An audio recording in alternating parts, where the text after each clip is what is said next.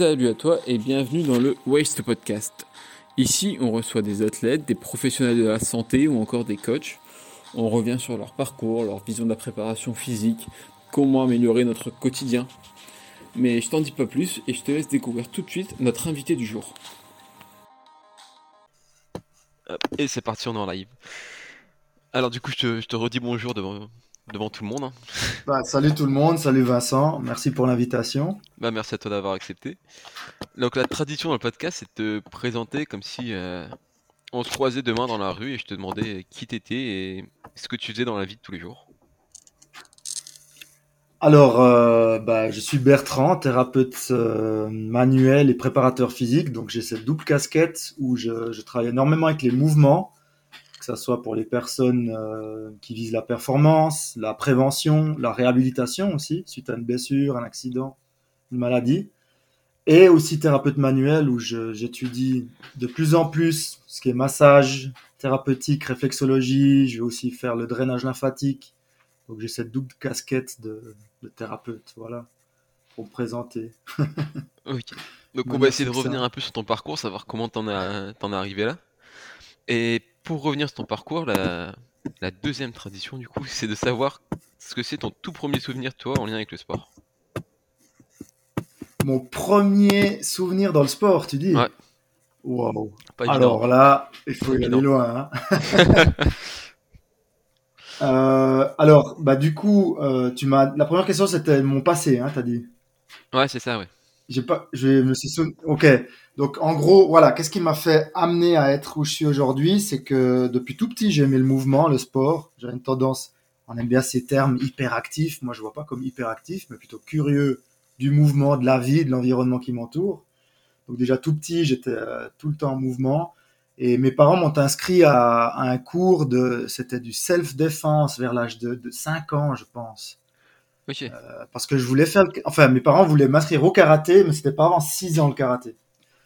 Et après, je me suis lancé au karaté à l'âge de 6 ans. Je l'ai fait à haut niveau, au niveau international, équipe suisse. Je fais énormément de compétitions. J'ai aussi étudié en sport-études. Je sais pas si ça existe en France Ouais, c'est le fait de pouvoir étudier. Voilà. Ouais, tu peux étudier tout en faisant ton sport à haut niveau. Mhm. Et puis voilà, après, donc karaté, euh, obligation militaire en Suisse, il y a l'obligation d'aller à l'armée.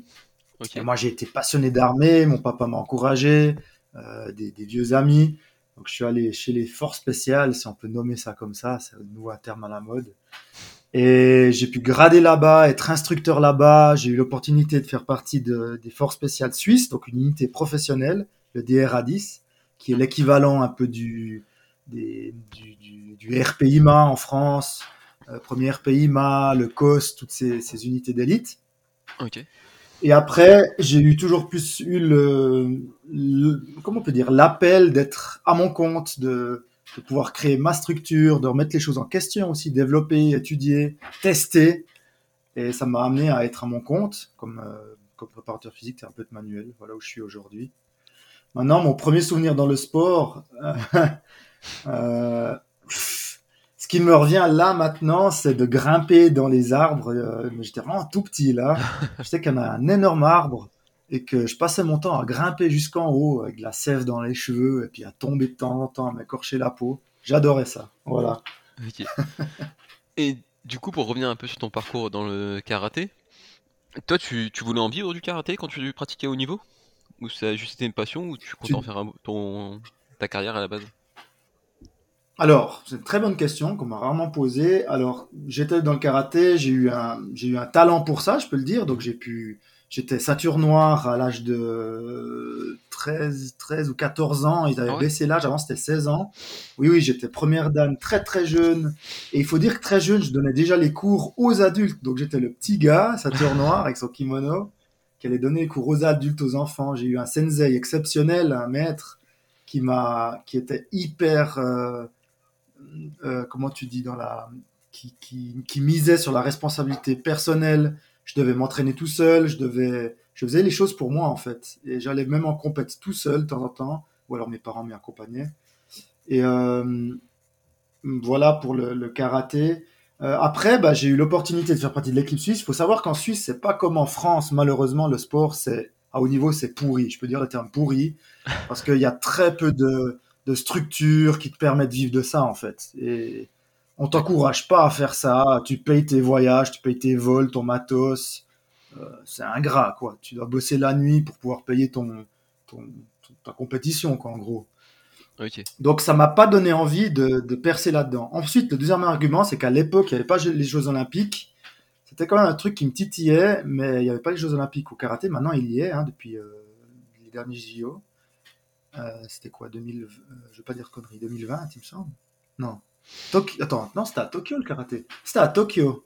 Ok. Donc c'était récemment, mais avant ça, il n'y avait pas les JO, donc très difficile de pouvoir être professionnel là-dedans. Puis après, troisième, euh, c'est que si je voulais aller à l'armée dans les forces spéciales, je devais quitter mon sport. Je pouvais faire l'armée sportive, comme par exemple Alexandre Jolivet a fait ça Ouais. dans le CrossFit. Euh, en Suisse, on a l'opportunité de faire ça, mais moi, je voulais aller à zone chez les grenadiers, chez l'élite. Donc j'ai dû quitter le sport au niveau. Voilà. Ok. T'as fait une préparation spécifique pour rejoindre les forces spéciales, tout ça ou t'avais déjà des bonnes euh, Alors- qualités de base qui t'ont permis de. Bah, c'est intéressant parce que le karaté, on peut en venir pen- pendant ce, ce- ce podcast, mais le karaté te permet vraiment de développer une excellente proprioception, donc la conscience du corps dans l'espace. Tu as des angulations spécifiques articulaires, tu as des mouvements polyarticulaires complexes. Tu as besoin de beaucoup de choses, donc ça te développe énormément. Maintenant, tout ce qui est cardio, course à pied, marche avec des gros sacs, euh, tout ce qui est aussi mental, pas dans le sens apprendre à recevoir des coups, mais surtout d'être dehors, rusticité, euh, être dans la neige, dans le froid, dans la pluie, s'orienter aussi avec les cartes. Ça, je l'ai fait de mon côté tout seul, un petit gars de, de, de 16 ans, 17 ans, qui tous les week-ends allait faire les crêtes du Jura. Euh, Donc c'est le, c'est les, montagnes vers chez nous. Donc mon papa, pour la petite anecdote, il m'a amené en voiture le soir tard à un endroit, puis il me disait, bah tu dois rentrer à la maison à pied. J'avais mon sac. Euh, voilà, c'était un peu, c'était très à l'ancienne. Voilà, je remercie vraiment déjà mon papa parce que je peux dire tout ce qui est du côté armée force spéciale, c'est en grande partie grâce à lui. Voilà. Ok, ouais, du coup, c'est vraiment toi qui as géré toute ta préparation pour les pour te préparer au test de, ces unités. c'est, c'est- oui, je peux le dire que, alors, si j'ai un, un, un talent, pourquoi je suis fait, c'est la programmation. Parce que bah, mon sensei, il me programmait mes entraînements. Je me suis beaucoup inspiré de ses entraînements. J'étais jeune, hein, dès l'âge de, de 10 ans, j'avais des programmes à faire. Puis après, bah, j'ai appris à les faire tout seul et je les ai adaptés pour le monde de la préparation physique, dans le monde de l'armée, euh, aussi dans le monde du crossfit où je me suis beaucoup programmé moi-même mes entraînements, dans la force et tout. Donc, euh, ce que j'ai pu faire par expérience avec moi-même, ensuite j'ai pu le, le partager avec autrui. Quoi. Et du coup, si, si quelqu'un nous écoute qui souhaite euh, préparer des tests pour rejoindre une unité spéciale ou quelque chose comme ça, toi, tu conseillerais de programmer comment, de, de gérer comment ces préparations? Alors c'est intéressant ce domaine de, de programmation. Donc moi je travaille beaucoup dans la programmation aussi à distance, hein, online. Donc les Français peuvent aussi me contacter. J'ai une application où je programme euh, les, les objectifs euh, de manière personnalisée. Mais bref, pour répondre à ta question, je conseillerais aux gens d'aller vers des professionnels. Je dis pas ça parce que c'est mon métier, mais c'est parce que on a. Alors, moi, j'ai fait les choses, je dirais, plus ou moins justes, mais j'en ai fait beaucoup trop. Mais vu que j'ai une qualité d'être très persévérant et d'être très borné et puis discipliné, j'ai pu serrer les dents, j'ai pu aller au-delà des blessures, j'ai pu aussi guérir. Mais si on veut gagner du temps, éviter de se dégoûter, être efficace en peu de temps, bah, je conseille vraiment de, de contacter des spécialistes. Il faut savoir que de nos jours, ça se développe énormément, hein, la programmation online. Mhm. Attention, il y a deux types de programmation. Il y a des programmations dites euh, une prog type. Par exemple, je vais tennisman, bah, je prends le programme de Roger Federer. Je veux euh, devenir SAS comme Bear Grylls, je suis le programme Bear Grylls. Ça, c'est un- une programmation qui n'est pas personnelle du tout. C'est une option, notamment si au niveau budget, on est restraight. Maintenant, l'op- l'option idéale, c'est une programmation personnalisée où la personne va te tester tes capacités, tes défauts, ta souplesse, ta force, ton endurance. Toutes tes capacités physico-cognitives vont être testées et ensuite, on va programmer en conséquent des résultats du test. Et là, on va pouvoir être efficace. Parce qu'il faut savoir aussi, à l'époque, tu, dois savoir aussi peut-être, c'est qu'on avait plus de temps. J'ai l'impression en tout cas. Moi, j'avais le temps de m'entraîner, quoi. On avait moins d'obligations. Ben, J'étais jeune aussi. Maintenant, il faut être efficace. Il faut pouvoir en une heure s'entraîner efficacement, sans perdre de temps. Sans faire du superflu, quoi. Hmm. Voilà. Ok. Et, et juste par Maintenant, curiosité, bah, tu- pour aussi, rép- vas-y. pour aussi pour si les gens, si les gens, ils devraient se préparer pour les forces spéciales. Alors ça peut être pour CrossFit. hein, là, tu as posé la question pour l'armée, Mhm. mais c'est de sortir de la salle de sport. Je le dis souvent, c'est c'est d'aller avec les éléments, c'est de se baigner dans l'eau chaude, dans l'eau froide, c'est grimper aux arbres, c'est faire de la peau de phoque, c'est c'est sortir de la salle. Et ça veut pas dire que la salle, elle doit être laissée de côté. Il y a la salle, elle est intéressante pour tout ce qui est renforcement, travailler les déséquilibres. Euh, mais, même ça peut se faire beaucoup à l'extérieur, avec des élastiques, des kettlebells, des haltères. Euh, c'est d'être rustique, c'est d'être avec ce qu'on va travailler au quotidien. À l'armée, on va pas être dans une salle de sport du matin au soir. Et juste par curiosité, justement, je sais pas si tu as le droit d'en parler, mais c'est quoi, toi, plus ou moins, les tests auxquels tu été soumis pour entrer dans les forces spéciales, tout ça? Tu, tu as le droit d'en parler ou pas? Alors, officiellement, tous les tests sont écrits sur le site de la Confédération suisse. Donc, on peut mettre Google, DRA10, test sélection. Dedans, il y a une phase de présélection où là, tu dois faire 10 tractions propres, euh, 50 pompes. euh, J'espère que je dis pas de conneries, je dis au, au pif comme ça environ. 60 abdos, 5 km de course, euh, 8-10 km de course avec un pactage moyen, 25 km avec un pactage lourd. Ça, c'est les tests standards. Euh, ça, on peut le revoir aussi en France, c'est pareil. Hein, tu as des tests de présélection. En général, c'est connu. Après, il y a une phase de sélection où là, il y a peu de connus. Tout ce que je peux dire, c'est ce qui est sur le site de la Confédération, c'est que c'est énormément de marches, de navigation avec un gros pactage. Donc ça, c'est le, le, la majorité de ces sélections, c'est ça, que ce soit les SAS, euh, les Special Forces au State en France, euh, c'est toujours le même. C'est un peu un, test sélection qui est autant compatible, hein, on le dit, il a, ils, ont des, des, des similitudes entre les pays, entre les forces spéciales, mais en gros, ce sera du, du, du pugilat, donc tout ce qui est du combat, tout ce qui est du marche, voilà, peu dormir, on le sait, il n'y a pas de surprise en fait. On le voit aussi avec les reportages qui se font de plus en plus à la télé, aussi les livres de témoignages, c'est toujours la même chose. C'est, rusticité, c'est serrer les dents, c'est peu dormir, c'est parfois peu manger, et puis de marcher avec un gros sac, quoi. Il n'y a, pas y a pas de secret, en fait, je dirais. Toi, tu t'étais préparé pour les tests physiques, mais est-ce que de- tu t'es aussi préparé à peu dormir, peu manger, etc. C'est une très bonne question que tu poses. J'ai une bonne ane- anecdote. Alors, euh, euh, c'est un opérateur, ancien opérateur d'où j'étais. Il s'était préparé à peu manger et peu boire. et bah, ça peut être intéressant. Il s'est dit, bah, je vais en chier, je sais que je vais peu boire, peu manger, bah, je me prépare à ça. Et en fait, il s'est fait une monstre infection, euh, de la vessie, euh, des, des organes digestifs et tout.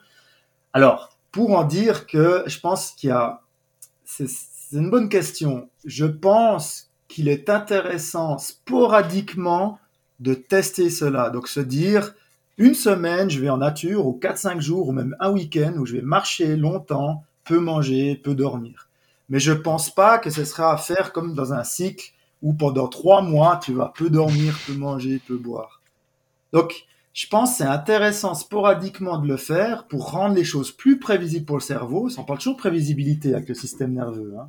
Mhm. Et on dit au cerveau, regarde, tu es capable de marcher longtemps en ayant peu dormi et peu mangé. Tu arrives toujours à réfléchir, naviguer.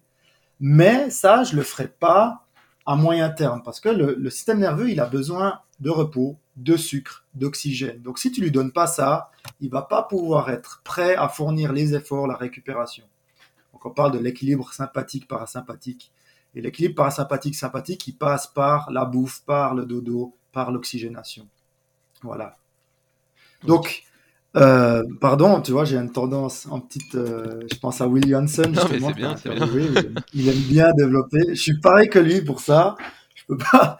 Mais pour répondre à ta question, moi, vu que j'étais instructeur déjà chez les forces spéciales de milice, donc c'est c'est pas des forces spéciales professionnelles, c'est des forces spéciales de milice. J'ai eu déjà l'habitude avec ma troupe, avec mon groupe, ma section, à peu dormir, parfois peu manger. Donc j'ai pas dû en plus me préparer spécifique- spécif- spécif- spécifiquement à ça. Maintenant, j'ai de plus en plus de clients qui veulent intégrer les forces spéciales ou c'est les groupes d'intervention de police.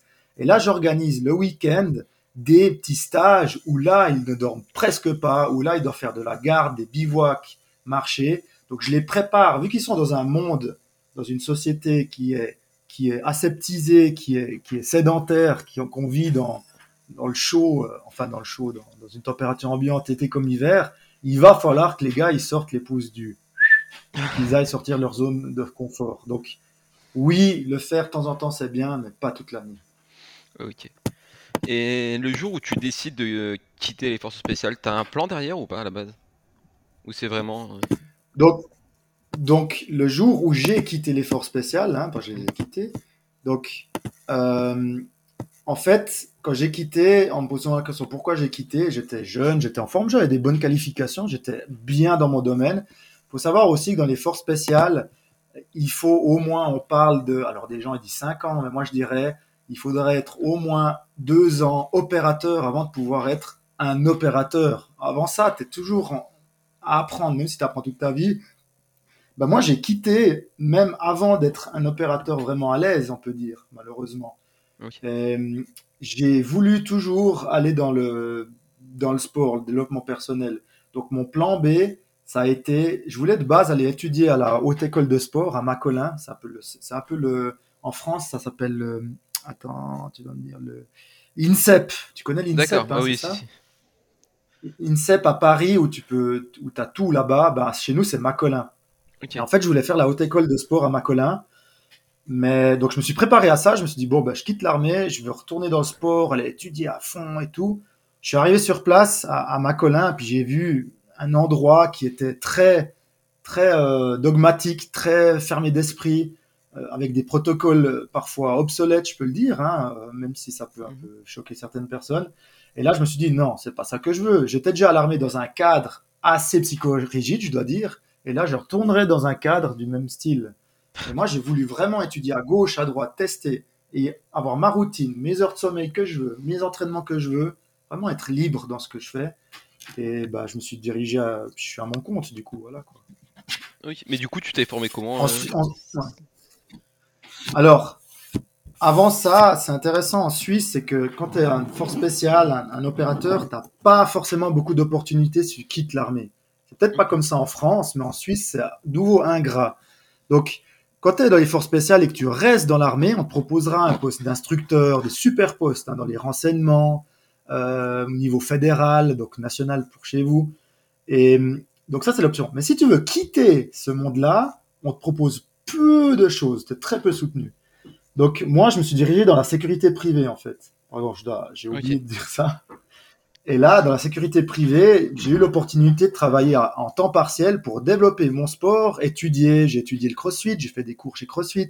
J'étudie beaucoup en neurologie, euh, neuroperformance, neurologie fonctionnelle. Je suis toujours actuellement à l'Uni là-dedans.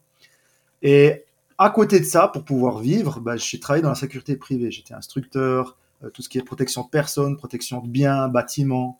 Euh, j'ai fait énormément dans la sécurité privée pendant six ans. Et puis petit à petit, j'ai réduit mon pourcentage pour être ensuite 100% à mon compte. Voilà. Ok. Et du coup, tu, tu commences par étudier quoi? C'est quoi le, la base de tout ça? Parce qu'aujourd'hui, tu as acquis beaucoup de connaissances. La... En tout premier, tu t'orientes vers quoi? Le crossfit le... le... Pourquoi ne pas parler au Alors, quand j'ai quitté, ah, bah, c'est une bonne question. J'ai aussi fait mon. J'ai été aussi euh, euh, instructeur. Comment on appelle ça euh, Jeunesse et sport? C'est instructeur fédéral de karaté, on peut dire. En gros, c'est ça. C'est comme un brevet d'État en France. Hein, je crois qu'on dit brevet d'État. Euh, je l'ai fait en karaté. Mais après, j'ai voulu, j'ai voulu m'élargir. Et ah, il y a mon fiston. Maintenant, il arrive à ouvrir les portes. Il a, il a 20 mois, il peut aller partout. Merci.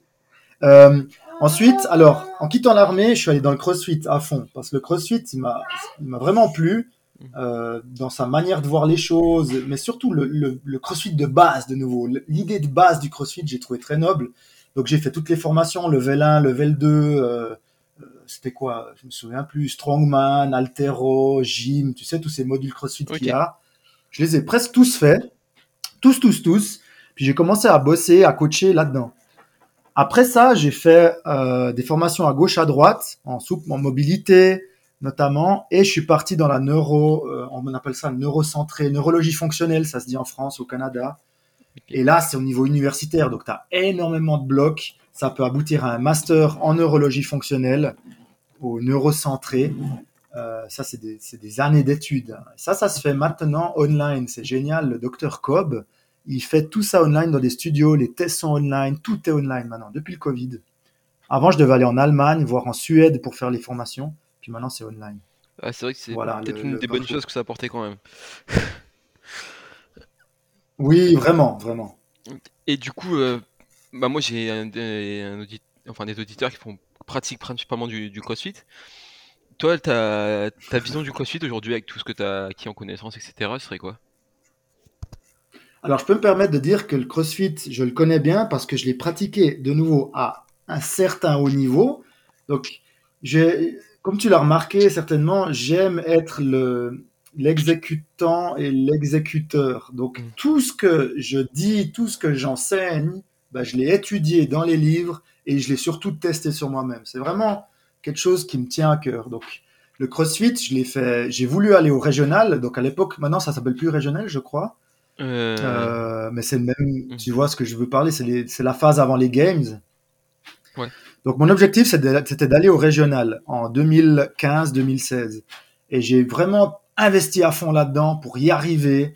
Et je pense qu'il me manquait une année avant de pouvoir y aller au régional. Je peux le dire, j'étais sur la bonne voie.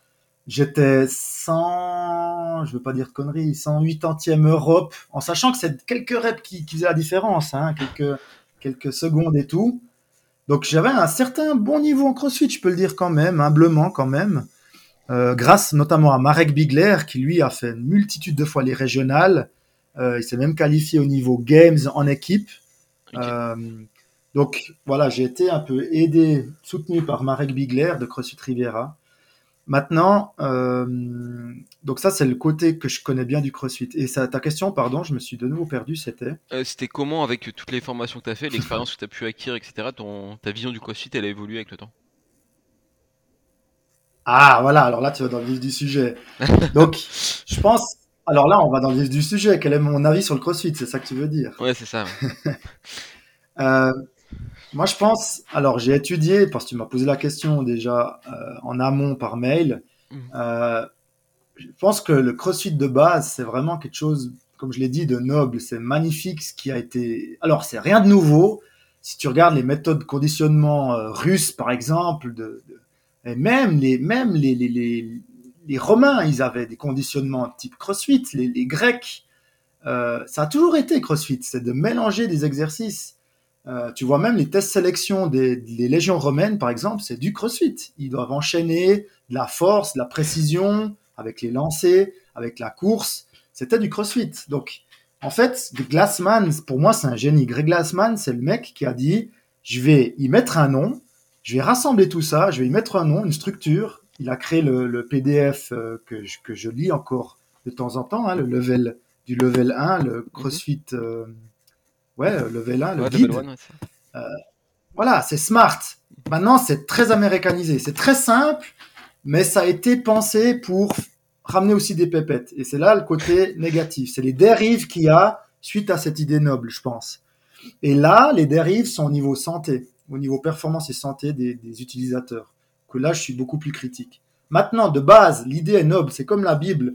La Bible, de base, elle est magnifique. Ce que Jésus a, a, a montré, a, a, a, a encouragé les autres à faire, c'est noble. Maintenant, l'utilisation, la, compréhension de, de la Bible, de- du Coran, alors je vais un peu plus loin dans la spiritualité, et c'est là tout le problème. Elle peut être mal interprétée ou interprétée dans une manière égoïste euh, et non pas altruiste. C'est là, là où est la critique du CrossFit. Elle est tout autant ailleurs, hein, de nouveau, pas spécifiquement au CrossFit. Donc quand tu parles des dérives du CrossFit, etc., tu parles de tout ce qui est euh, compétition, le toujours plus, euh, le... Alors, on va, c'est intéressant qu'on parle de ça. Déjà, de 1, et c'était pour le cas pour moi aussi, bien que j'étais déjà dans le karaté à l'armée, je savais instruire autrui. J'avais une base dans le sport parce qu'avec euh, justement avec euh, Macolin, euh, pour fédéral de karaté, je savais comment entraîner un groupe. Mais imagine-toi que tu fais un week-end ton level 1, tu es coach de CrossFit. Tu peux instruire n'importe qui, et en plus, c'est pas des mouvements anodins, ce sont des mouvements polyarticulaires, euh, des mouvements complexes, des mouvements avec des charges à haute amplitude, c'est des mouvements très très très spécifiques et complexes. Tu fais deux jours, en gros, tu payes, euh, c'est quoi, 1000 dollars. Et là, tout est l'intérêt maléfique de Glassman, on peut dire, c'est d'encourager tout le monde à faire ça. Ça fait beaucoup de pépettes. Et après, bah, tu as des coachs qui ne sont pas forcément des coachs. Et qui, là, tu as les blessures qui arrivent. Mais de base, c'est là qui est intéressant. Et j'aime aussi ce côté américain qui est très, on peut dire, comment libertin. Libertin, ouais, euh, ouais, ouais, ça doit être ça, juste comme ça. Libéral. Libertin, c'est un peu plus sexuel. libéral. Où là, tu lis, tu lis le level 1, par exemple, le level 2, les guides, il n'est jamais dit, jamais, ce que tu dois faire ou pas faire. En gros, il te dit, voilà les mouvements, voilà la structure, on te propose de faire ça, ça, ça, mais après, tu fais comme tu veux. Tu payes par un étape ta, ta cotisation, et après, tu, tu appliques le CrossFit comme tu penses qu'il est mieux de l'appliquer pour toi. Et ça, je trouve magnifique. Maintenant, en, pratique, je trouve dommage qu'il y a cette influence qui se fait, on peut voir comme des moutons un peu, pardon de, de mots crus, mais c'est que, genre, j'ai un exemple tout con. Matt Fraser a du complexe, on voit tous cette photo de Matt Fraser avec des complexes, bah, tout le monde va utiliser complexe. Personne n'est formé à ça, et puis tout le monde va utiliser. C'est vraiment suivre des, des stars. On voit Rich Froning qui a des genouillères pour les genoux. Euh, je sais pas trop, voilà, j'ai pas compris l'utilisation, mais tout le monde met des genouillères aux genoux, ces petites genouillères là qui servent juste à tenir chaud, quoi. Donc c'est pas des genouillères type powerlifting qui te soutiennent vraiment ou des straps, c'est des, pseudo genouillères, euh, voilà, des sleeves, hein, comme on dit. Donc la critique que j'ai, c'est vis-à-vis des, des, coachs et des honneurs qui parfois ne s'adaptent pas vraiment au niveau de ses adhérents. Donc c'est plutôt, t'as un WOD j'essaie de rester structuré dans mon commentaire. Mais tu as un WOD, soit c'est Scaled, soit c'est RX. RX, c'est 60 kg les hommes, 40 les femmes. Scaled, c'est 30 euh, et 20, par exemple. Mhm. Mais à aucun moment, parfois, malheureusement, on va pas dire, hé, on s'en fout des poids, on veut une qualité de mouvement. On s'en fout du snatch, on veut faire des flexions, des squats. On s'en fout, tu vois, c'est d'adapter à la bienveillance, à la santé de la personne, et pas non à ce que font les, meilleurs athlètes du monde. Tu vois un peu comment. Du coup, est-ce que tu penses que ça pourrait être une bonne idée Toi, par exemple, si demain tu ouvres une box de CrossFit, tu vois, de mettre des. En dehors de, des compétitions, etc., mais de fonctionner par, par pourcentage, par exemple? Histoire que tout le monde garde la, même Alors, donc c'est déjà très bien, tu fais la distinction, le CrossFit de compétition et le CrossFit santé. Maintenant, il faut savoir que tu as vu que le CrossFit, il va de plus en plus aussi de niveau santé, ce qui est très bien. On voit des vidéos avec des personnes âgées, avec des personnes infirmes, avec des enfants. Ça, je trouve magnifique et c'est là-dedans qu'on doit œuvrer. Et hum, ça ne veut pas dire que le crossfit compétition n'est pas bien. On pourra en reparler plus tard. On le garde dans un coin de la tête. Alors, niveau santé, euh, si je devais ouvrir une box de CrossFit, ce qui n'arrivera pas du tout, parce que je ne veux pas me limiter à, à CrossFit. Je ne veux pas avoir une clientèle qui a une image de la performance, de la santé, du mouvement. Je veux pas qui soient influencés par CrossFit, qui voient qu'une seule image. J'aimerais que, les gens y viennent. Alors moi, je travaille pour le système, je travaille le système nerveux, je travaille avec le mouvement. Je me limite pas à CrossFit ou TaxFit ou Yoga Fit ou je sais pas quoi. Euh, maintenant, les pourcentages, c'est un thème très intéressant. J'en ai parlé avec John Ingram de CrossFit GVA Genève, par exemple, qui a essayé, je sais plus le nom du, programme, ça vient pas de lui, mais c'est un système où tu as des, comme des ceintures, comme en karaté, où il a dit, voilà, tu as ceinture blanche, jaune, bleue, noire et tout. Et suivant les ceintures, tu as des mouvements que tu peux faire ou pas faire. Par contre, tu as des, des sortes d'examens. Donc, tu dois faire ça, ça, ça pour être ceinture bleue. Si tu es ceinture bleue, tu peux commencer à ça, ça, ça. Comme en karaté où tu as des katas spécifiques, des mouvements, des combats spécifiques. Je dis pas que c'est la solution, mais j'ai trouvé très intéressant sa manière d'aborder les choses pour éviter que les gens soient tentés de faire un keeping pull-up alors qu'ils enchaînent pas, je sais pas, à 5 districts pull-up. Mais encore une fois, lisons le level 1, level 2. Il n'est jamais dit que tu dois faire un keeping pull-up avant d'avoir réussi de faire 5 district traction. Mhm. Et c'est de nouveau la mise en application des honneurs des coachs qui est erronée à mon avis. Et c'est comme, comme dans la spiritualité chrétienne, revenir au texte de base, c'est ça l'importance. Et, et, après, c'est de se référer à ces textes de base, level 1, level 2, j'applique ça, j'applique ça le mieux que je peux et, on y arrive. Euh, donc les pourcentages, je suis pas fan du tout. Je travaille énormément avec les RPE. Je sais pas si tu connais les RPE.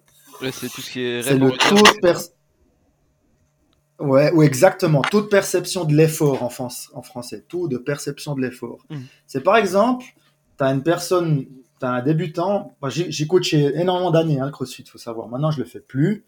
Euh, mais je fais, j'applique toujours CrossFit, mais pas dans un groupe. Je suis plus dans l'individualisé. Euh, tu as une personne qui débarque et puis, je sais pas, il doit faire un squat lourd. Ok. Je te dis exprès lourd, ça veut dire c'est une charge qui va être euh, en intensité élevée, peu de reps, mais à certaine charge.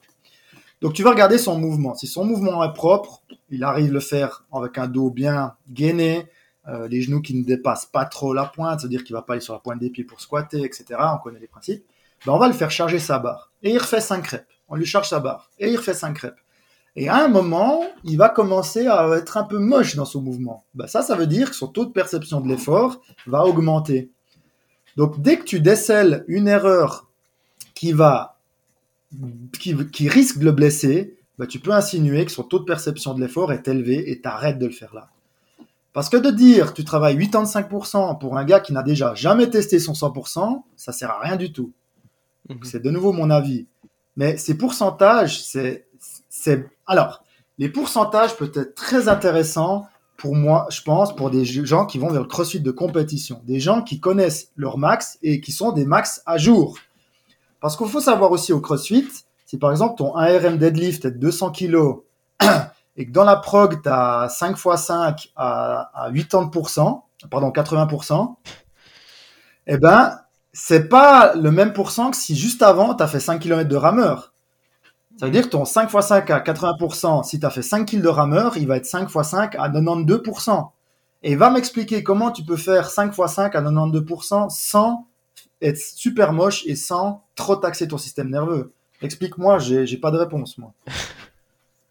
Donc, le pourcentage, moi, même, j'ai fait beaucoup de powerlifting je, je, et de strongman aussi, je l'ai de moins en moins utilisé. J'ai utilisé toujours le taux de perception de l'effort. Oui. Je sais pas si ça te parle. Ouais, si, tout à Et fait. ça, vous pouvez regarder la littérature. hein. RPE en anglais, il y a beaucoup de littérature sur euh, Reactive Training System, RTS, Rea- Reactive Training System. C'est lui qui a, entre autres, mis en avant et remis à jour le système RPE. Donc, euh, c'est top ça. Ok. Voilà. Et du coup, tu parlais Mais c'est de nouveau toute nerveux. une autre façon d'expliquer. Euh, pardon, ouais, vas-y. Ok, tu parlais beaucoup de système nerveux, etc. Et toi, qu'est-ce que tu penses de, de, ben, de- du système CrossFit, de WOD tous les jours, etc. Est-ce que, tu- est-ce que clairement c'est possible de faire un WOD tous les jours? Est-ce que tu estimes qu'il faudrait des jours euh, aussi plus calmes où on WOD pas, où on fait peut-être des efforts un peu plus courts sur de la longue durée sans intensité? De nouveau, ton- une très très bonne question. Alors, pourquoi le système nerveux? Pour moi, moi, je suis, j'aime être aller à la base, comme Williamson. Je leur, je leur cite encore une fois. Euh, la base, c'est le système nerveux. Il y, a, il y a deux bases au niveau, au niveau humain. C'est la génétique et le système nerveux. La génétique, on peut hautement l'influencer avec l'épigénétisme, mais c'est un domaine, bah, je peux pas tout faire. Et moi, le deuxième niveau, c'est le système nerveux. Donc, le système nerveux, c'est de là que toutes les informations vont et c'est de là que toutes les informations partent. Donc il va être pertinent de bien connaître son système nerveux, de savoir comment il fonctionne, de savoir quelles sont les zones qui sont sous-activées, suractivées pour avoir une homéostasie. Quand on parle d'homéostasie, on parle d'équilibre entre sympathique, parasympathique. ok? Et si on a, on parle de yin-yang hein, dans les médecines chinoises, euh, c'est toujours les mêmes termes. C'est l'équilibre, c'est l'homéostasie, c'est la manière que le corps peut fonctionner de manière optimale de la manière qu'il est conçu génétiquement, c'est en ayant un équilibre sympathique-parasympathique. Et donc, du coup, il va être intéressant de savoir quels sont les... Déjà, est-ce que je suis trop en parasympathique? Est-ce que je suis trop en sympathique? Comment je peux activer le parasympathique? Comment je peux activer le sympathique? Et dans mon système nerveux, quels sont les les exercices sympathiques qui sont personnalisés à mes besoins? Quelles sont les activités parasympathiques qui sont personnalisées à mes besoins? Faut savoir, par exemple, moi, quand je vais courir, j'aime courir, mais quand je vais courir, si je regarde ma forme après la course, elle est, elle est jamais bonne. Parce que j'ai, en fait, je fonctionne avec un système de marqueurs où tu, tu vas tester des choses cognitives, de la souplesse, de la force, de la précision, de la vision. Tu testes ça pour savoir si ton système nerveux va bien. Après, tu fais ton exercice. Dans le- l'exemple que je te cite, c'est de la course à pied. Mhm. Et après, je reteste ces marqueurs. Et en fait, j'ai remarqué chez moi que mes marqueurs, ils étaient jamais bons après la course à pied. Il peut y avoir différentes raisons pour ça. La première, c'est peut-être que je cours pas bien au niveau biomécanique. Pourtant, je me suis bien appliqué à, à prendre la course. Mais il se peut aussi que mon système nerveux n'a pas besoin ou, ou va trop saturer qu'un genre d'information, genre de stimuli que j'ai déjà suffisamment. C'est un exemple, tu vois. Donc, il va être intéressant de savoir quels sont les exercices que moi j'ai besoin pour progresser, pour prévenir, pour guérir. Et donc, ça, c'est mon approche neuro, neurologie fonctionnelle. Maintenant, dans le crossfit, un des gros défauts, bah, de nouveau, c'est pas dans le crossfit, c'est la manière qu'on pourrait appliquer le crossfit, c'est qu'il y a un gros déséquilibre entre sympathique et parasympathique. Par exemple, tu regardes les haltérophiles chinois, il y a un livre très intéressant hein, des Chinois, euh, ils s'entraînent presque à 50% dans le sympathique comme dans le parasympathique. Tu te rends compte de ce que je viens de dire? Ça veut dire que s'ils s'entraînent 4 heures par jour en haltéro, renfo, posture, etc., ils vont faire 4 heures d'exercice parasympathique. C'est pas de se coucher faire une sieste, c'est des, acti- des activations conscientes, actives. Nous, on a tendance, dans le crossfit, mais aussi dans le monde du sport, hein, moi le premier avec mes, patients, mes clients, à, su, à surtaxer le sympathique et laisser de côté le parasympathique. Il faut savoir que le parasympathique, il va vraiment être utile d'une part à récupérer, ça on le sait, mais il va aussi aider à l'homéostasie du système nerveux. Si le système nerveux est bien, il va pouvoir être beaucoup plus efficace dans l'endurance, dans la force, dans la précision, dans la coordination.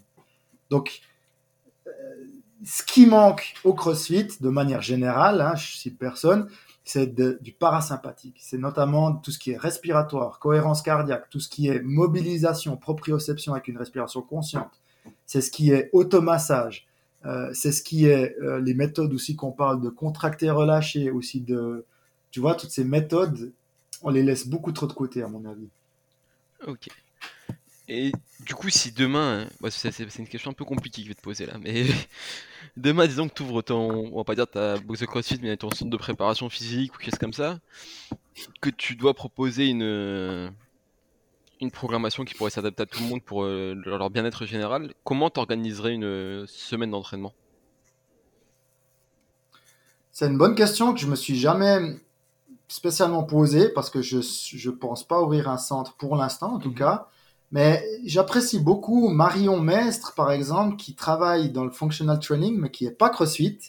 Et elle, elle travaille par thème. Elle travaille, elle a un thème explosivité, un thème force, un thème souplesse, un thème coordination, un thème. Et puis au fur et à mesure des mois, je crois, elle teste d'abord tous ces modules, puis après les gens vont faire ces modules. Maintenant, moi, je m'imagine, dans un idéal, que les personnes qui viennent dans mon centre font un bilan initial. Ils savent quelles sont ses faiblesses, quelles sont ses forces, notamment au niveau souplesse, peut-être au niveau coordination, peut-être au niveau équilibre, au niveau respiratoire, ils respirent trop avec les poumons. C'est vraiment un, un- un test neurophysiologique, neurocognitif.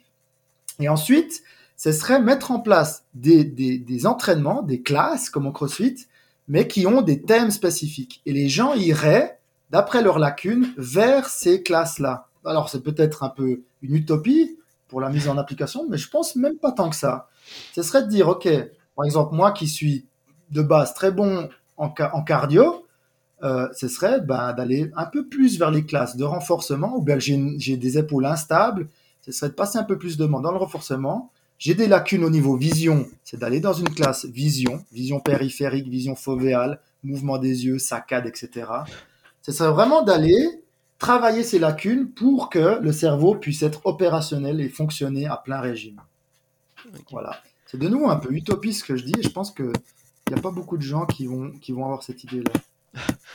Et tu penses qu'aujourd'hui, tout ce qui est vision, euh, équilibre, etc., c'est des choses qui sont négligées dans le milieu du CrossFit? Alors, c'est même pas qu'ils sont négligés. De nouveau, quand- alors on parle du CrossFit aujourd'hui, mais pour moi, c'est tout, tout le conditionnement physique, il est obsolète. Il est obsolète.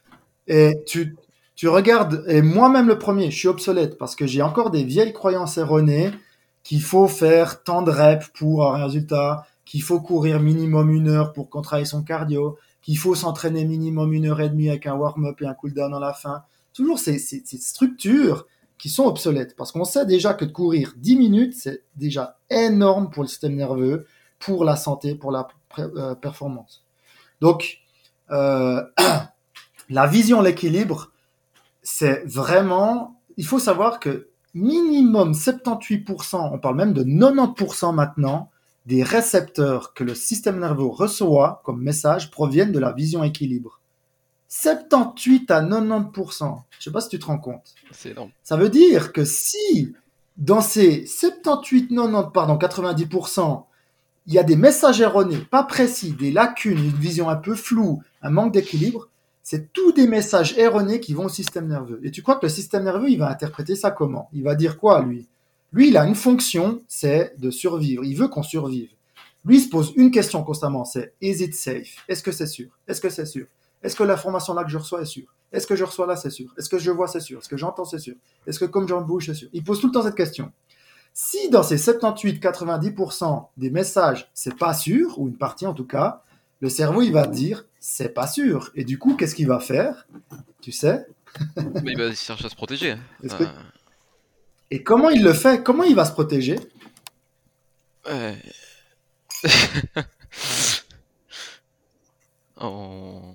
Non, mais vas-y, je t'écoute.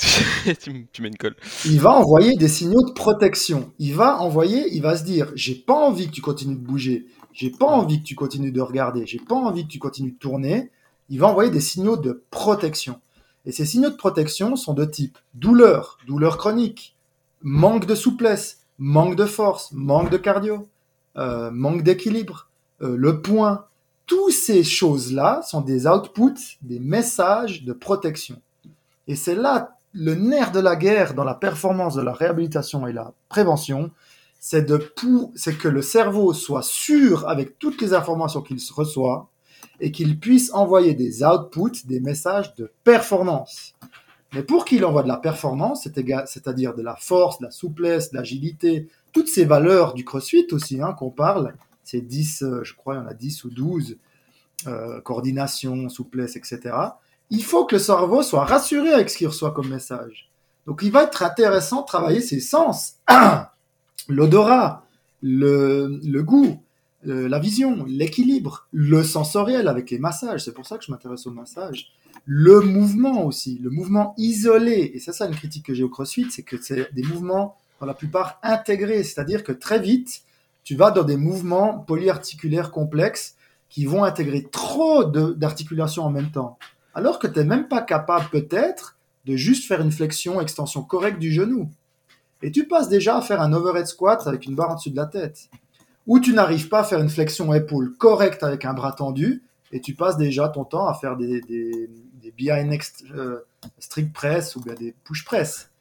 Donc, avant d'aller dans ces snatch press, dans ces overhead squats à 100 kg, etc., il faut que de manière isolée, donc que chaque articulation, chaque partie de ton corps puisse être bougée en bonne amplitude complète, sans douleur, de manière rapide, lente. Et après, tu peux rajouter de la charge. Donc, travailler sur la proprioception isolée, la vision, l'équilibre, la respiration, l'odorat, etc., pour que le cerveau puisse être rassuré, qu'il puisse ensuite, par la suite, suite à une décision du lobe frontal, c'est des décisions, hein, je veux soulever 200 kg, deadlift, c'est une décision du lobe frontal. Pour que cette décision se fasse correctement et que les messages soient émis correctement au reste du corps, il faut que tout ça soit juste. Si ça ne l'est pas, ton deadlift, il aura des lacunes. Soit tu vas arrondir le dos, soit tu vas pas pouvoir réussir, soit tu vas te blesser. Tout ça parce que le cerveau veut te protéger. Il dit, mec, moi je dis toujours mec, il dit, mec, je veux plus que tu soulèves cette barre à 200 kg. Je t'envoie une douleur dans le dos, euh, et puis il t'affaiblit. Il, te dissuade de faire les choses s'il n'est pas rassuré. Oui. Et tout ce travail à faire en, en amont, concrètement, est-ce que tu penses que c'est vraiment possible de le faire pour, euh, pour un coach qui a, qui a un mec Mhm. pour euh, une heure et qui il doit réussir à l'entraîner, à le mettre en bonne santé en une heure, quoi, une heure, une heure et demie. Et je redis la phrase magique. Très bonne, très très bonne question. C'est à ça qu'on en revient. C'est pour ça que j'ai quitté le monde du CrossFit. C'est parce que euh, moi je fais ce boulot pas pour l'argent. Je dois le dire, bah, pour l'argent, pour payer mes factures, mais sinon je ferais autre chose. Je le fais pas pour l'argent. Mhm. Je le fais pour la, la santé, la prévention, la réhabilitation, la performance des gens. Et j'ai remarqué que cette méthode-là, in fine, n'est pas la méthode pour la plupart des gens. Il y a toujours des exceptions. Euh, Il y a des gens, il y a des, chez nous, on a des Didier Cuche, un excellent skieur. c'est de base génétiquement un gars qui était fait pour le ski. Un Roger Federer, génétiquement, il n'y a pas à dire, c'est une machine de guerre. Mais les gens, je pense, c'est pour ça que j'ai quitté le monde du crossfit, c'est que on va trop vite dans le, dans le casse-pipe. Avant d'aller à la guerre, il faut se préparer. Si tu, ben, on prend l'exemple de l'armée. Avant que les, les, troupes soient envoyées en Afghanistan, ben, on parle de français, hein, en Mali ou comme ça, les gars, ils ont des sélections, que ce soit au niveau euh, physique, au niveau psycho, au niveau médical aussi. Ils vont pas envoyer un gars forcément en Mali si le gars il a les pieds plats. On dit toujours syndrome pieds plats et il, inapte à l'armée, ça me fait rire. Bref. Mais voilà, avant d'envoyer au casse-pipe, avant de faire des overhead squats, des snatch et puis des muscle-up euh, aux anneaux, tu dois être testé, savoir ce qui a à bosser de manière isolée et précise et adaptée à toi pour pouvoir après aller au casse-pipe. Le casse-pipe étant le muscle-up. Et la critique, c'est pour ça que j'ai quitté ce monde-là, c'est que la, je critique pas, c'est un cercle vicieux, c'est que les gens voient d'autres personnes faire des muscle-up, ils veulent aussi faire des muscle-up, mais ils n'ont pas le temps pour ça. Ok Et si, imagine, moi, c'est ce qui t'est arrivé un peu dans les classes CrossFit, j'ai freiné le rythme et les gens, ils commençaient à plus venir à mes classes. Puis après, ben, pourquoi tu viens plus? Ouais, bah, c'est vrai qu'on peut pas faire de keeping avec toi, on peut pas. J'ai dit, bah non, faut reprendre les bases. Donc là, ce qu'on traite aujourd'hui ensemble, c'est ce que je disais à mes clients. Et le problème avec les honneurs, je pense, c'est que si les honneurs décident de freiner les athlètes, les gens en leur disant, toi, pendant trois mois, je veux que tu travailles tes strict pull-up, pas de keeping pull-up, qu'est-ce qu'elle va faire la personne? Elle risque d'aller à la concurrence, parce que la concurrence, elle, fait des keeping pull-up ou des keeping pull-up avec élastique. C'est quand même fabuleux. je critique pas le keeping pull-up avec l'élastique, mais c'est un outil qui n'a pas besoin d'appliquer à toutes les sauces de nouveau. Alors tu vois des mecs qui font des keeping bar muscle up avec élastique, mais sont pas foutus de faire un strict chest to bar, par exemple. mais imagine, tu dis à la personne, ah, je te donne un autre exemple. Quand j'ai, appris l'altéro, le vrai altéro, j'étais dans un vieux club dans la montagne, euh, tu sais, à la Rocky, le vieux club. Ben, je, m'éparpille, pardon. Regarde Rocky, dans sa cave, à s'entraîner, à, aller courir. Il a dû en faire des entraînements avant d'aller sur le ring. Ben, c'était la même chose en altéro. Mon prof, pendant, allez, sans mentir, quatre mois, j'ai dû faire, euh, c'était quoi? Des squat snatch, bah avant c'était quatre mois de snatch pull, mais bref, des squat snatch avec maximum 40 kilos, je crois. Mais il me faisait faire, faire, faire, faire, faire, faire. Il me disait, vas-y, fais encore, encore, encore, puis il me corrigeait. Et c'est ça qui m'a permis d'avoir des excellentes bases et puis après d'aller dans la charge. Imagine si un athlète lui dit pendant quatre mois, tu peux que faire les snatchs avec un bâton, même dans les WOD. Tu fais des snatchs, ok, tu as la souplesse au niveau de thoracique, au niveau épaule, mais par contre, je veux que tu acquières vraiment la technique, tu fais avec le bâton. Enfin, je peux dire que les snatchs, on peut passer des, un moment juste à faire avec le bâton avant qu'il soit juste. Mhm. Et là, les gens, ils vont dire quoi? Mais les gagas, ce coach, euh, moi, je vois tout le monde faire des snatchs avec des grosses barres et tout, de la couleur. Bah, je vais ailleurs, puis voilà. Donc, c'est un cercle vicieux où je pense que le honneur, le coach doit s'adapter à la demande, mais il doit aussi garder l'intégrité physique de la personne. Donc c'est un, un, challenge hein, en tout cas. C'est pour ça que moi j'ai pas relevé ce challenge, j'arrivais plus à le relever. Ok. Il y avait un autre point que je voulais aborder aussi avec toi, avant de, commencer à entamer les, les, petites questions de la fin. C'était l'importance que tu donnais, toi, au jeu et au plaisir à prendre l'entraînement. Voilà, très bonne question. Euh, de nouveau, pour moi, l'entraînement, je le revois de plus en plus avec les années, avec mon expérience, c'est que de base, l'entraînement, il faut se faire plaisir. Il faut avoir plaisir à s'entraîner. C'est clair, c'est pas la même chose au niveau compétition. Je parle là de niveau prévention, santé. Il faut que tu aies plaisir à chacun de tes entraînements. Maintenant, au niveau performance, c'est clair aussi que des fois, tu n'as pas envie de t'entraîner. Mais après, il y a des raisons. Pourquoi tu veux pas t'entraîner? C'est souvent des signes d'overtraining déjà, de surentraînement, un manque de motivation. Donc, de nouveau, si vraiment tu récupères bien, tu dors bien, tu te nourris bien, tu bien dans ta tête, tu travailles avec des RPE et pas des pourcentages qui peuvent te dégoûter parce qu'un jour tu n'es pas en forme, le coach te dit du 85%, ça te paraît comme un 97%. Si tu adaptes vraiment tout cet environnement, je pense que même en performance, tu peux te faire vraiment plaisir. Je prépare physiquement un, athlète en équipe A de, ski alpin, Marc Rochat, et puis il m'a montré ses entraînements qu'il faisait avec Macolin, donc comme l'INSEP un peu. Mhm. Et, on a tout remis en question ses entraînements. Il se fait monstre plaisir. Il a fait la meilleure saison de sa carrière, là, la saison passée. Et on s'entraîne deux fois moins. On se marre. Donc, le jeu, l'humour, le challenge, c'est la clé pour l'endurance dans le sport. C'est vraiment de se faire plaisir. C'est d'aller dehors, c'est de jouer à la balle, c'est de jouer à cache-cache. Eh, tu veux travailler ton cardio, va jouer à cache-cache. C'est génial au niveau anaérobique. Tu fais des, des sprints, tu dois te cacher, tu as des positions athlétiques sous les arbres, tu dois ramper. Et quoi de plus Et c'est là où j'ai mon côté très... euh, j'a- J'adore les enfants. hein. Comme j'ai dit, j'ai un enfant là de 20 mois. C'est un de mes principaux profs, maîtres. Il m'apprend tout. Il me remet tout en question. Parce qu'il fait lui, c'est ce que je devrais faire moi. Il, il va dehors, il court, il s'arrête, il regarde, il grimpe, il fait de l'escalade. C'est ça, c'est ça se faire plaisir. C'est d'activer l'intégralité de ses fonctions cognitives et physiques et sensorielles. C'est ça qui nous amène à la pré- prévention performance. Et au final, c'est peut-être un peu aussi faire du sport sans s'en rendre compte. Sans s'en rendre compte vraiment, quoi. Exactement. Et là, on vient au terme de flow, par exemple. hein. C'est un terme qui vient aussi à la mode. Mais c'est le fait que tu te rends plus compte de ce que tu fais un peu. Par exemple, quand tu vas grimper, tu grimpes en général, c'est marrant. Tu t'amuses, tu oublies un peu le- passé, le futur. Tu es un peu dans l'instant présent. Ben ça, c'est des états très sains, je pense. Tu es juste conscient de ton mouvement. Tu es conscient des risques. Tu es conscient de ta ta pompe qui monte. Ça, c'est des bons états qui vont te permettre de progresser, de performer et durer dans le temps. Tout à fait. Ok. Bon, bah, du coup, si tu veux Donc bien. tu vois, de nouveau, un- un- un- juste un, un WOD CrossFit, Mhm. tu peux très simplement le rendre beaucoup plus fun. Bon, c'est assez fun, les WOD, c'est assez varié et tout.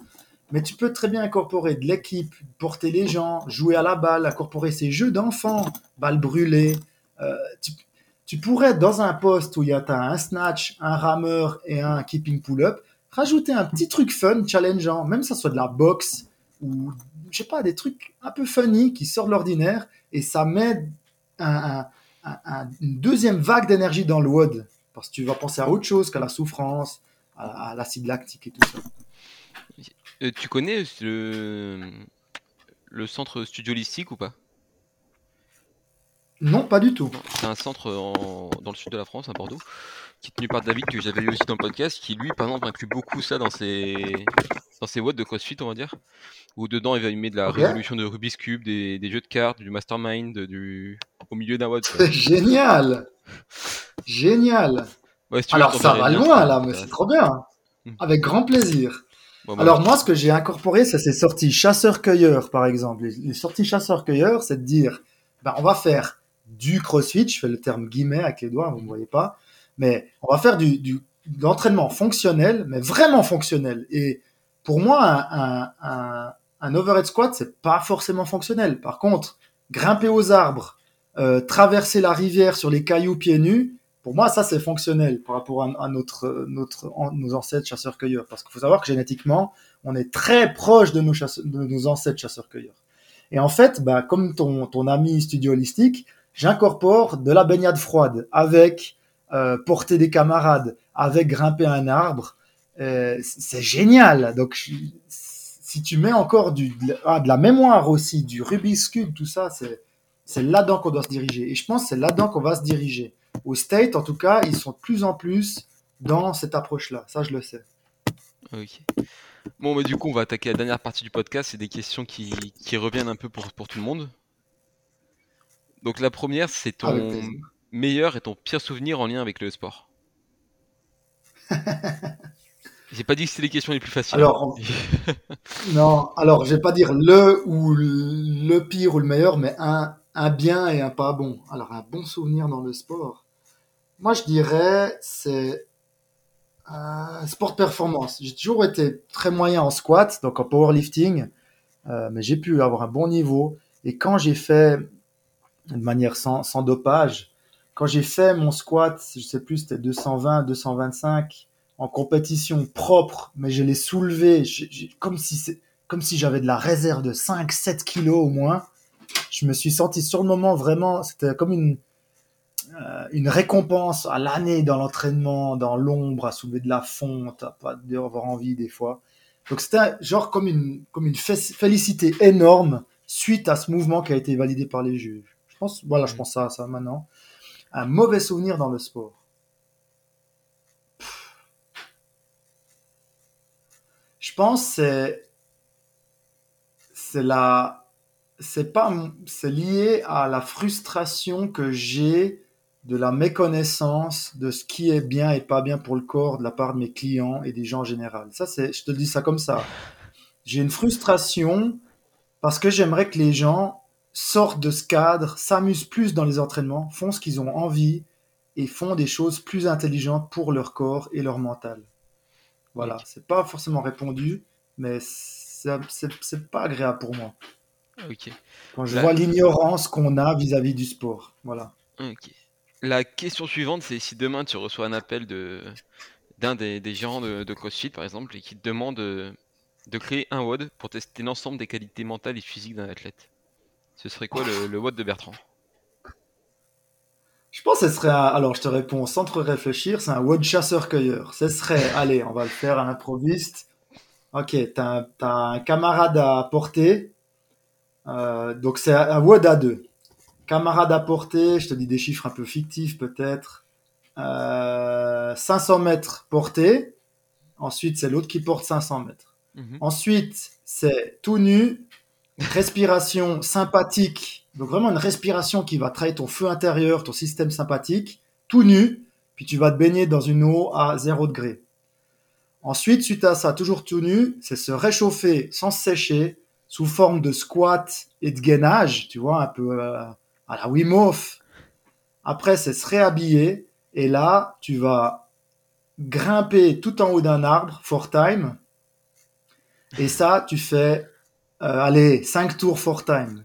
5 rounds for time, 500 mètres portée, baigner tout nu dans l'eau froide, euh, grimper à l'arbre. Ouais, ça me dirait bien de faire ça. Voilà. Tout simple, mais vraiment chasseur-cueilleur. Ok, parfait. Euh, question Là, suivante. on a les éléments portée, cardio, grimper, pousser. Parce qu'il faut savoir, quand tu grimpes, tu pousses aussi. Tu as des sortes de mouvements muscle-up. Mhm. Et puis, tu as surtout la respiration, tu as de l'équilibre. Ouais, ça me plaît bien. Feu. C'est vendu. Euh, question suivante, si tu avais une astuce, quelque chose que toi tu fais au quotidien qui est assez simple à mettre en place pour euh, bah, améliorer le- la routine des, des- des auditeurs?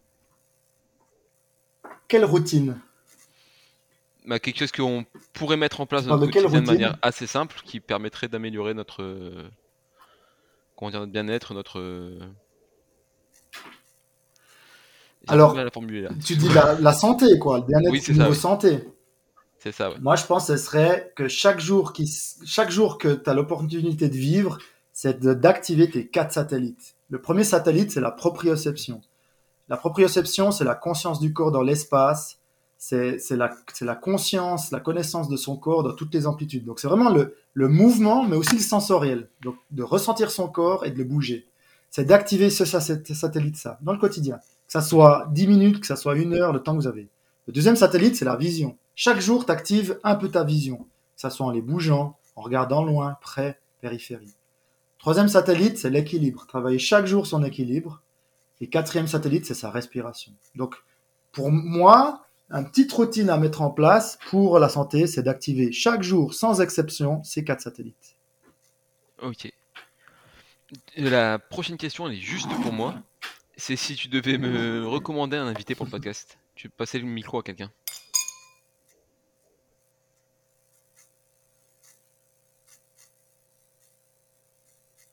Alors, je pense maintenant à. Ça soit dans le domaine de la. Il y a déjà eu Williamson. Euh, Laisse-moi réfléchir si j'ai encore quelques temps. Vas-y, vas-y, je t'en prie.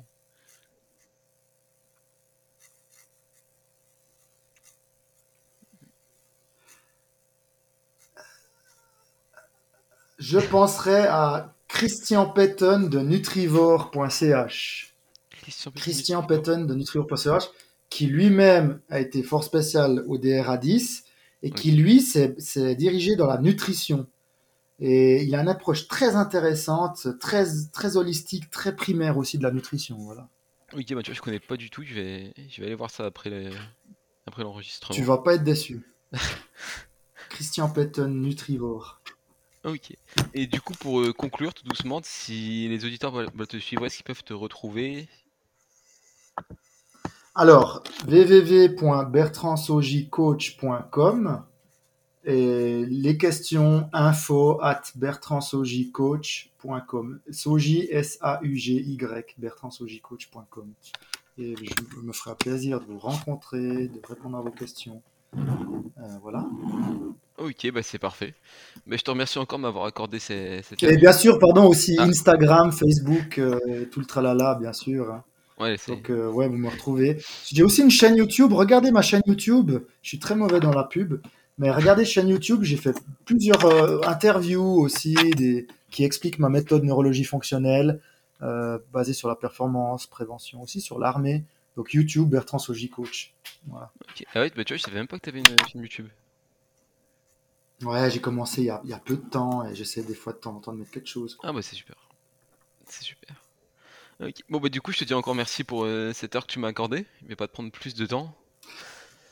Ben, merci à toi, c'est toujours un peu, je le vois comme frustrant parce qu'il y a tellement de thèmes qu'on peut arborer dans le crossfit.